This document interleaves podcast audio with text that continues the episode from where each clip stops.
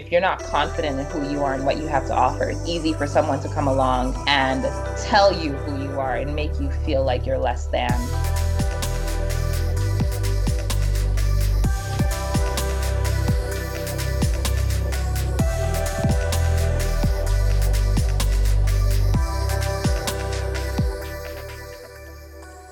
Hi, and welcome to Old Maid, a podcast about faithful single life at a very married church. I'm Geraldine.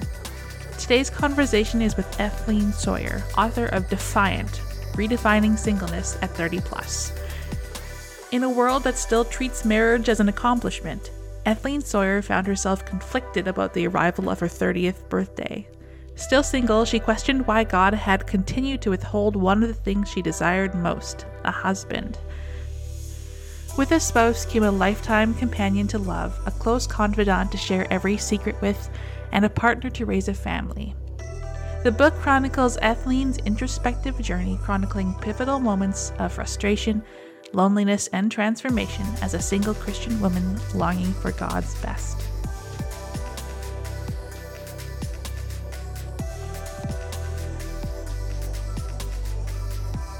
I was born in Sierra Leone, in Freetown, Sierra Leone, and my family came here when I was five going on six, and we settled in New Jersey. So I grew up in New Jersey, um, and I have a business. So I teach English. We provide English language services and from tutoring to copywriting, resume writing, um, ESL instruction.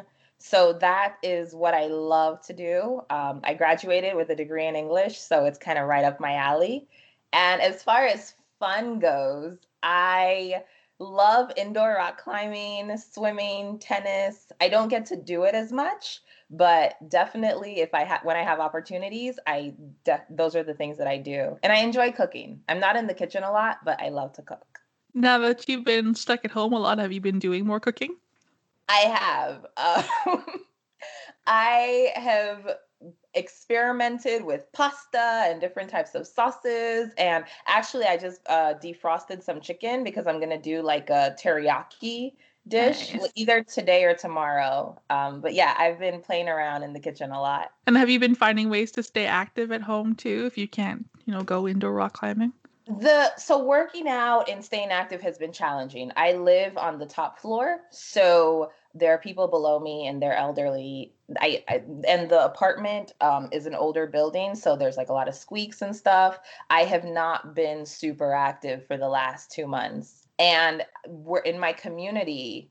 I don't feel necessarily like it's a place where I can go out running or you know mm. things like mm. that by myself. So yeah, it's it's been a challenge. Yeah, that would be a little bit tough for sure. That's one of the things that I've been relying on because I live in, in a relatively nice, safe neighborhood that I don't mind going out mm-hmm. and running around. And I have been. And it's really been helpful to keep me sane. So that must be tough to have to stay inside like that. I envy you. Oh, I wish I could, but. Do you at least have a balcony that you can go out on or something? I have a balcony. And you know what? I've thought about going out. The Georgia heat has been brutal the last couple I would say it's fluctuated. So there are some days when it's it's hotter than it's been and then other days when it's cooler i have not maximized my balcony because i honestly i forget that it's there until oh, someone okay. mentions it and i was like oh i have a balcony so once we got like sort of told to stay home i'm like we got to maximize the space mm-hmm. i've got to get my chairs out there and like prepare like a little garden and everything oh. So what have you been have you been growing or you've been planting flowers? Um okay, so we for one thing, as I'm sure you're aware, our cl- climate is a little bit colder here mm-hmm. and we've had a very cold spring.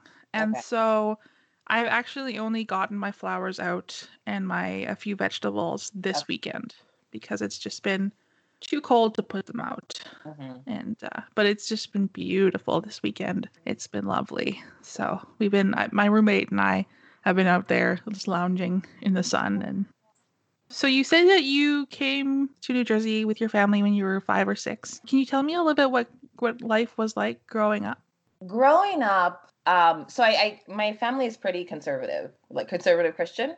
So mm-hmm. church our life was basically school home church those were the things that we did. Um, I was my church thankfully, and I appreciate it now when I think about how life was when I was younger, um, my church had a lot of activities and programs for us. So I was in drama. I did fine arts, um, which is like a competition for writing, and there were all these different things that you could do.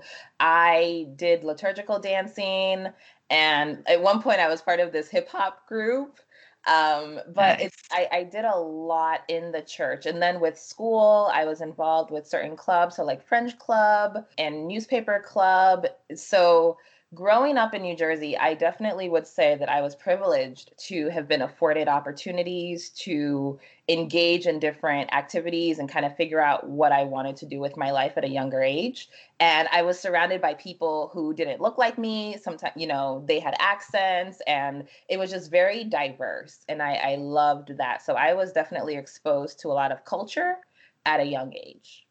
That sounds awesome. And what were your your expectations of what adult life was going to look like when you were little? I thought I was going to get married at like 18 19 i i don't know. For some reason i just thought that was the thing to do. I would meet someone we'd be high school sweethearts i'd get married we'd get married really young and then start having a family. I thought i was going to have this like life of picket fence, beautiful home. I I don't know, maybe I watched too many romantic movies, maybe, you know, maybe too much Hallmark, but I imagined being like this perfect wife who also had a business and kind of did my thing, but then I was a great mom and like I was the trifecta. Were your were, did your parents get married really young too? Yes. Well, my so my father is 6 years older than my mother, but yes, I would say yeah, my mom was fairly young when she when they got married. Because like my my mom was 19 and my dad was 21 when he, they got married, so super young. And so when I was little, then I'm just like, oh, 19 must be when women get married, I guess. and you know, I honestly maybe that's what it was. Maybe I, I subliminally thought that that was sort of the thing to do. But also, I think culturally, so if we had stayed in Sierra Leone, that would have probably been around the age when I would start having those conversations, or my parents would start having those conversations. Are you going to get married? Are you thinking about it? If I didn't pursue education, if mm-hmm. I had mm-hmm. pursued education and trying to get, you know, multiple degrees and all of that, it wouldn't have been such a big deal, I think. I, I don't think it would have been a big deal. But if I didn't, then yeah, getting married young was kind of the thing. So you're single now, though. So you didn't yeah. get married super young what was the journey that brought you here to where you are now? So I didn't start dating until college. And even in college, I didn't date a lot of men. And I think that the men uh, I dated, the relationships were not the healthiest. They weren't the greatest. And not that they were necessarily bad guys, but my faith is very much a big part of who I am. And so being with someone who didn't hold their faith in as high a regard um, or in, in, as high um, didn't hold their faith to such a high level as I did, um, it became very challenging. So even though they were believers or they had faith, we just didn't click because I'm trying to really go after God and they are just kind of okay with where they are, right? Mm-hmm. Um, so I think that was a challenge. And then, you know, I, I noticed myself getting into these patterns where I'd enter into relationships and the relationship wouldn't work out, then I would need a good amount of time to really collect myself and get myself together. I spent a lot of time in introspection. We could have dated for a month, and it would take me nine months to a year to get to the place where I feel good about myself. I feel comfortable in who I am to acknowledge a man does not uh, dictate my identity right? So I I, I think that um, when I started noticing myself going into those patterns, I recognized that something has to change. And I had moments where God and I had those conversations of what is it? Is it me? What am I doing wrong? What could be different? So you're dealing with kind of recognizing that that you know your identity is not in men and also just sort of finding uh, working out what has been healthy and what has not been healthy. And meanwhile, being single and kind of having to have that expectation of getting married, um, was it painful? Was it emotionally tough to stay single and being like, well, maybe I'm just not going to get this this um, the life that I thought I was going to have in the beginning? So there was a point on my journey after college where I essentially lived by myself. And it was in that moment, it happened twice actually. The first time it happened, I saw my faith really grow. And it was the second time it happened when I was in Pennsylvania that I realized that my life and my life's purpose is for God. And so I, I had a lot of time. I was frustrated with God because I, I was in a place, I didn't have family, I didn't have friends. And I'm like, why am I here? What am I doing?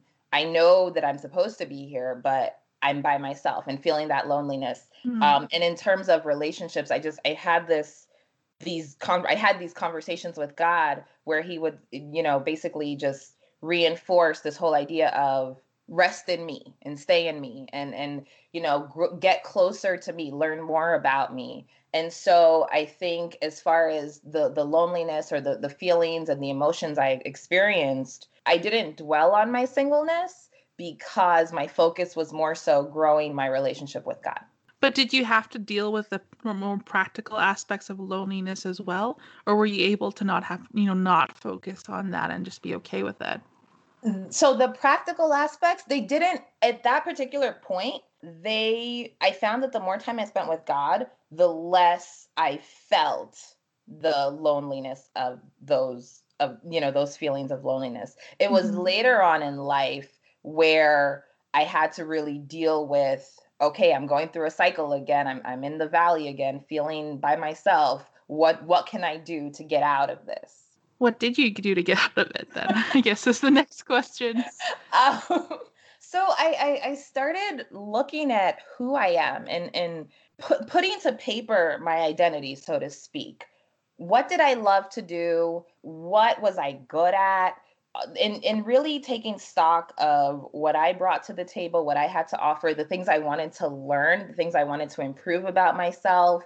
Um, so when I when I looked at who I was and who I wanted to be, my dreams, my aspirations, I started working on those things. And so instead of focusing on, oh, I don't have friends, I feel by myself, I started going on Meetup. Like I joined Meetup and started going out with strangers, which may or may not be the safest thing. And I think definitely there there are things we can put into practice to to protect our safety. And I did. Um, living in the city, you learn really quickly how to stay on guard and and kind of be vigilant and all of that. So I started being more proactive about recognizing when I needed social engagement, when I needed to be with people or um, those times when I had a desire to be in a relationship and depending, uh, relying more on my friends or people around me or just doing things that I loved uh, to make myself feel better about who I was. Yeah. Mm-hmm.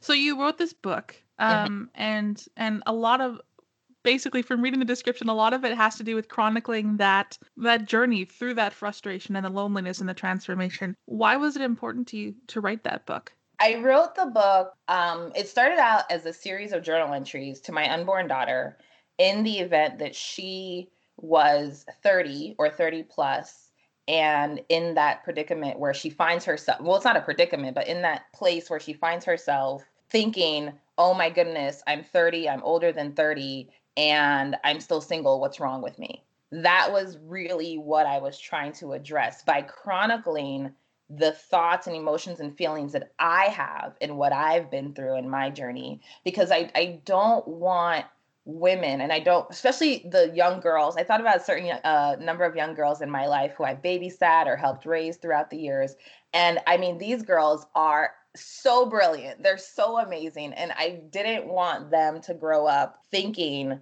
oh my gosh, I'm so accomplished, but a man doesn't want me, so I'm worthless. Hmm, yeah. That was my objective. And that I just, I, I hear too many stories of women who even if they're not super accomplished they they're good women and they have a lot going for themselves and they are are just killing it in their individual fields. It doesn't have to be in the business world. Um, it could be in in you know in their in the art space or what have you but because the world still tells us if we're not if we are a certain age and we haven't gotten that ring then we amount to nothing and I, I, I didn't want that to continue. I wanted to at least contribute my little piece of yeah, you're gonna feel this way. You're gonna have these emotions and have these thoughts, but they're normal, and that doesn't take away from who you are.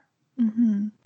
Do you think that there's an aspect where maybe you know should we become parents or should we have you know nieces and and um, our young friends to counsel we should start trying to sort of dismantle that expectation of you need to get married and just sort of go at that route as well so I totally do. I I think that I was fortunate and I didn't realize this until I got older. Of course, hindsight is 2020. That I had that growing up. And that's why although I had my own struggles with being single at this age, I didn't I could have gone a lot deeper into those bad relationships, into those unhealthy patterns. But because I had women in my life growing up who were 30 plus and still single, I was okay. Like it, it did a lot for me, for my confidence, for believing in myself and still wanting to push to have a career and all of that. So I, I do, I, I wish we would have more of those conversations. It's 2020 and you know everyone is I can do whatever I want. It's my life. Don't tell me what to do. But I think there is wisdom that the older generation can pass to the younger and because of what our world is now where you can't tell me what to do because you're not my mother or even if you are my mother, it's my life. Um, we're losing, we're missing out on those conversations that are really beneficial Mm-hmm. Yeah. And and not like I want to tear down marriage in any way. I mean, it's obviously God given and and and a beautiful picture of of you know the bride of Christ and things like that. But I guess maybe as single women, it's our part to play um, to model mm-hmm. the healthiness that you can have as a single part, a single woman, and that you do are not uh, incomplete. You are just mm-hmm. different. Yeah. yeah. So, your site says that the book invites single women of all ages and walks of life to de- defy the stigmas and topics surrounding their relationship status. Um, what do you see as the stigmas of singleness? I have been told that I'm single because I'm not trying hard enough. Hmm. Um, I'm still single because my standards are too high.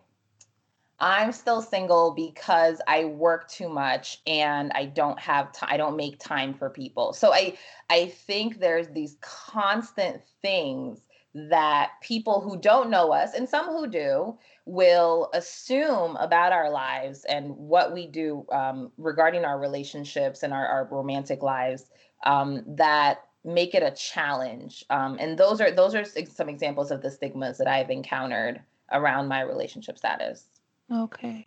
And how have you dealt with stigmas like that? In the beginning, it was hard. Um, I definitely, and I think that I succumbed to a lot of those, and I tried to not be that person. I tried not to be the workaholic. And in me trying not to be the workaholic, I was painting this really bad picture of myself. And I don't I don't think I'm a workaholic, but people from the outside who don't know you um, will will say, "Oh, she's a workaholic. That's why she can't get a man, or that's why she's not with anyone." Um, and so when I tried to be more free and open, the men that I was attracting, I realized they have no idea who I am. Like they they were presented with one image, but that's not even close to who I am. So I think, you know, I, I stopped presenting those masks. I stopped putting on those facades. And I write about it in the book, actually, you know, um, dumbing myself down, making myself out to be someone that I'm not uh, because I thought that that's what I had to do to please a guy or to get a guy. Mm-hmm.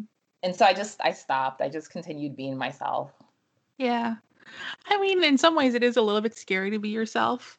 I I've been thinking about this as I've kind of sort of been dabbling in the world of online dating. Mm-hmm. And part of me is like I don't even want to start a conversation with you because then I have to sh- either I pretend to be someone else or I show you someone you sh- I show you who the real me is. Yeah. And what if you don't like that? Yeah.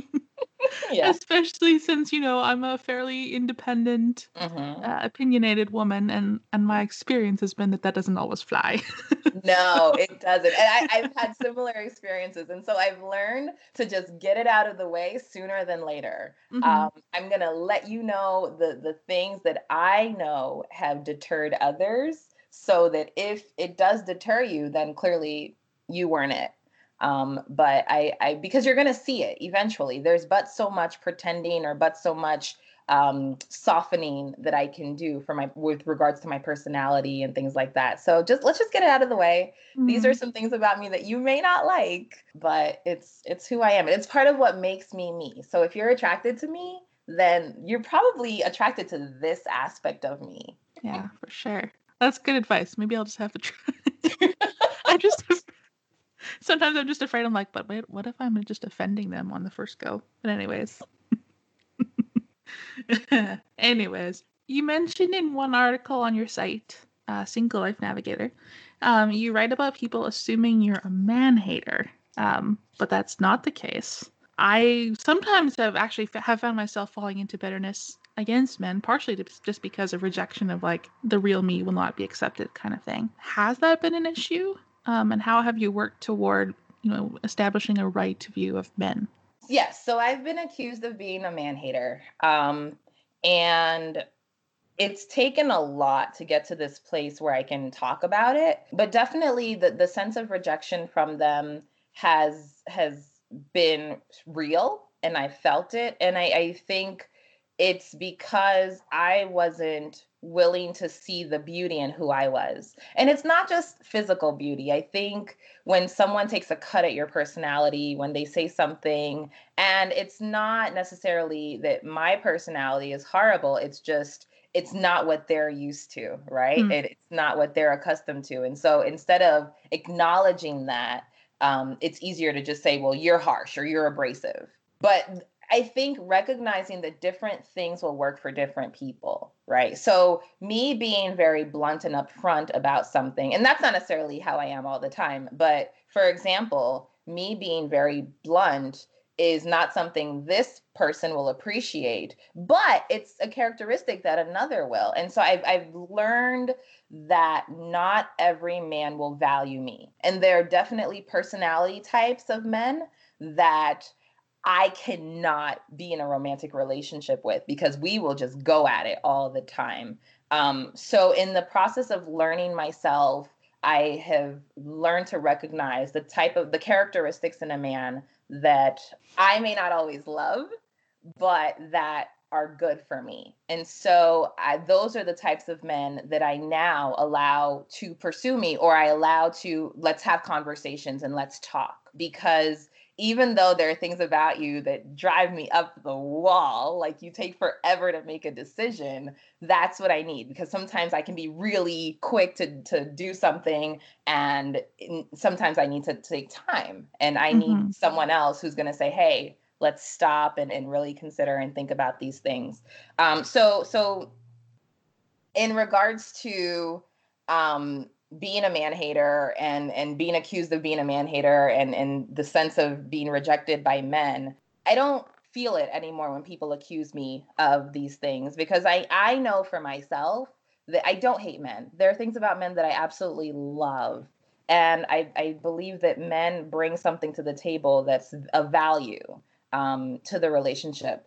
And so i i i just i think it's a matter of learning what kind of man complements you what mm-hmm. what are mm-hmm. those attributes that um, will help you to grow and once you start to see that then it's beautiful mm-hmm. i guess part of that is sort of just not painting them all with the same brush yeah. to borrow the cliche like it's like oh just because this one doesn't appreciate mm-hmm. me doesn't mean well for one thing it doesn't mean he's bad it just means that you don't jive but like yeah. it doesn't mean that they're all that way yeah, yeah. they're, they're not all going to be like geez, she's so opinionated. Though in that in this case, it would be true for me. I mean, not for you. well, no, I, I'm pretty opinionated too, but you know. um. Also, on your site, you talked about having to learn how to fix things yourself, uh, which I recently became a homeowner, so I'm also learning that. um, what what have some skills what are some skills that you've had to learn as a single lady that you might have thought, oh, I, I will never need need these? Painting. I am now a master painter. And, you know, to all the painters in the world, God bless you because it is just, it is so time consuming. Um, I had to repaint my bathroom, my bedroom. Um, when I got a condo, I decided I didn't like the orangey color of one of the rooms, and so like we did like this funky little design thing or, or you know stylistic thing. But um, yes, learning how to paint walls, learning how to fix light fixtures, like do base, like simple electric work. Uh, switching out light fixtures. I have changed the rear lights on my car on my Nissan uh, the bulb blew out and they were going to charge me like $50 to fix it. So I went on YouTube and figured out how to do it. And I thought I was so proud. I was so proud of myself because those, those small things that are typically ass- assigned to the male gender, uh, for me, those are not things that I would have typically tried to do. But uh, now that I'm able to do them, I feel so accomplished and I feel proud. So those are some of the manual things I've learned to do. Yeah.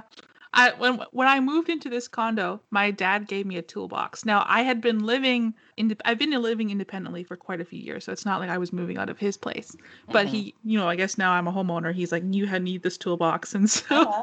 that toolbox, because I've been kind of locked into my place, I've had a lot of time to contemplate what I want to do. And so. Mm-hmm. I, I've been very busy with my toolbox and my screwdrivers and my stud finder and all those things, making good use of them hanging things left and right. But, and it's uh, valuable. Like I feel like there's this whole world that's been opened up. Like it's it's it's just the coolest thing ever being able to fix stuff on your own and not have to mm-hmm. hire someone and spend money. Though I will say that if you try to hang a bike rack with mm-hmm. only a screwdriver, you will get blisters on your hands. I don't know if you can see that. Yeah. So then that's a good time to borrow power tools. Yes. From someone in your life. yes. And power tools, oh my goodness. The, the, oh, being able to operate a power tool in general. Oh my oh, yeah. I feel great. it's a whole new world. It is. Do you actually like own your own power tools now too?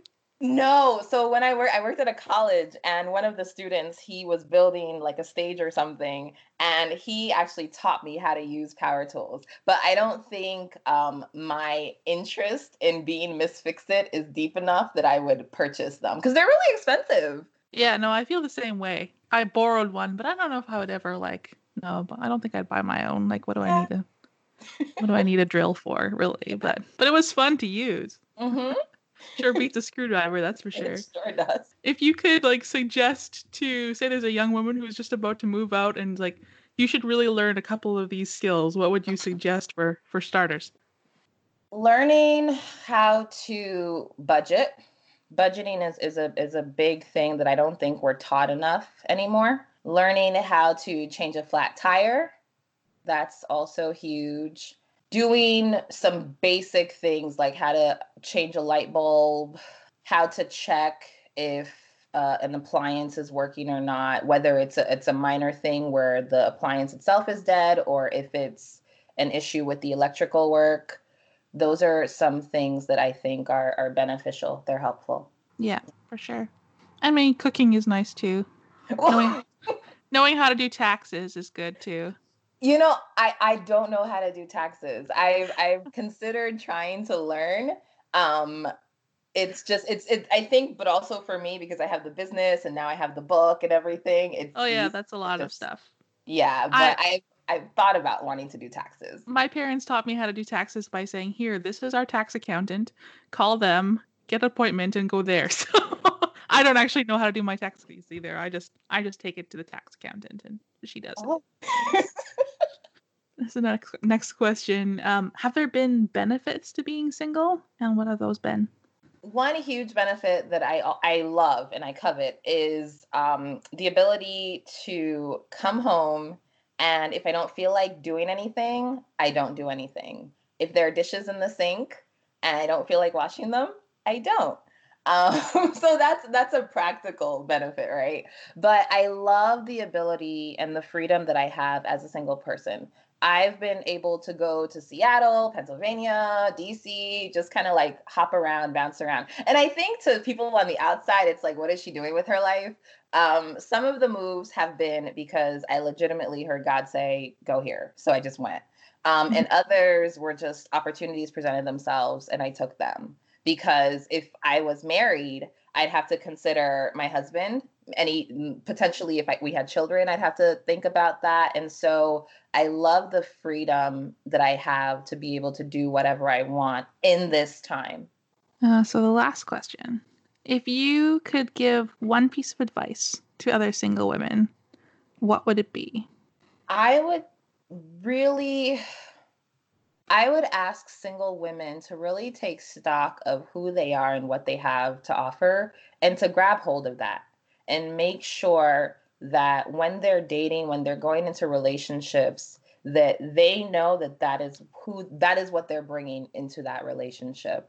Um, I think that the idea of being with someone and when you're dating you're so caught up in wanting them to desire you and to you know feel the same way about you that you feel about them mm-hmm. that it opens doors for when you get past the honeymoon phase or the happy you know first couple of dates or what have you um, it opens up a door for that person to potentially um, maybe chip away at you and I mean, I, I, do it too. When you when, when a relationship is fresh, you put on this, you know, thing, right? You put on this this facade, or you you try to be on your best behavior, and then you ease into your routine. You you ease into your personality, and some of us are really good at that facade, at putting on that mask. And so if you don't know as a single woman, if you don't if you're not confident in who you are and what you have to offer, it's easy for someone to come along and tell you who you are and make you feel like you're less than.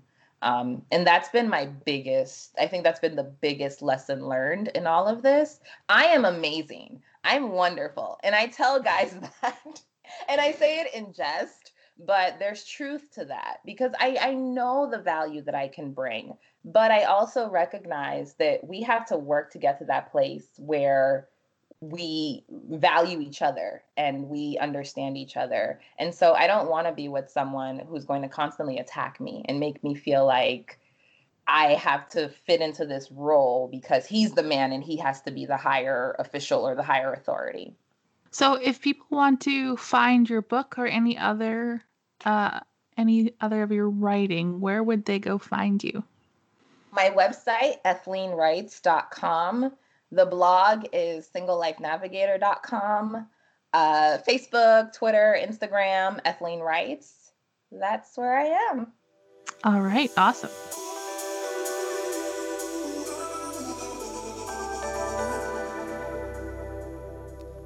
Old Maid is written and produced by Geraldine Witchers. You can find Old Maid on Instagram and Facebook at Old Maid Pod or visit oldmaidpodcast.com. See you next week.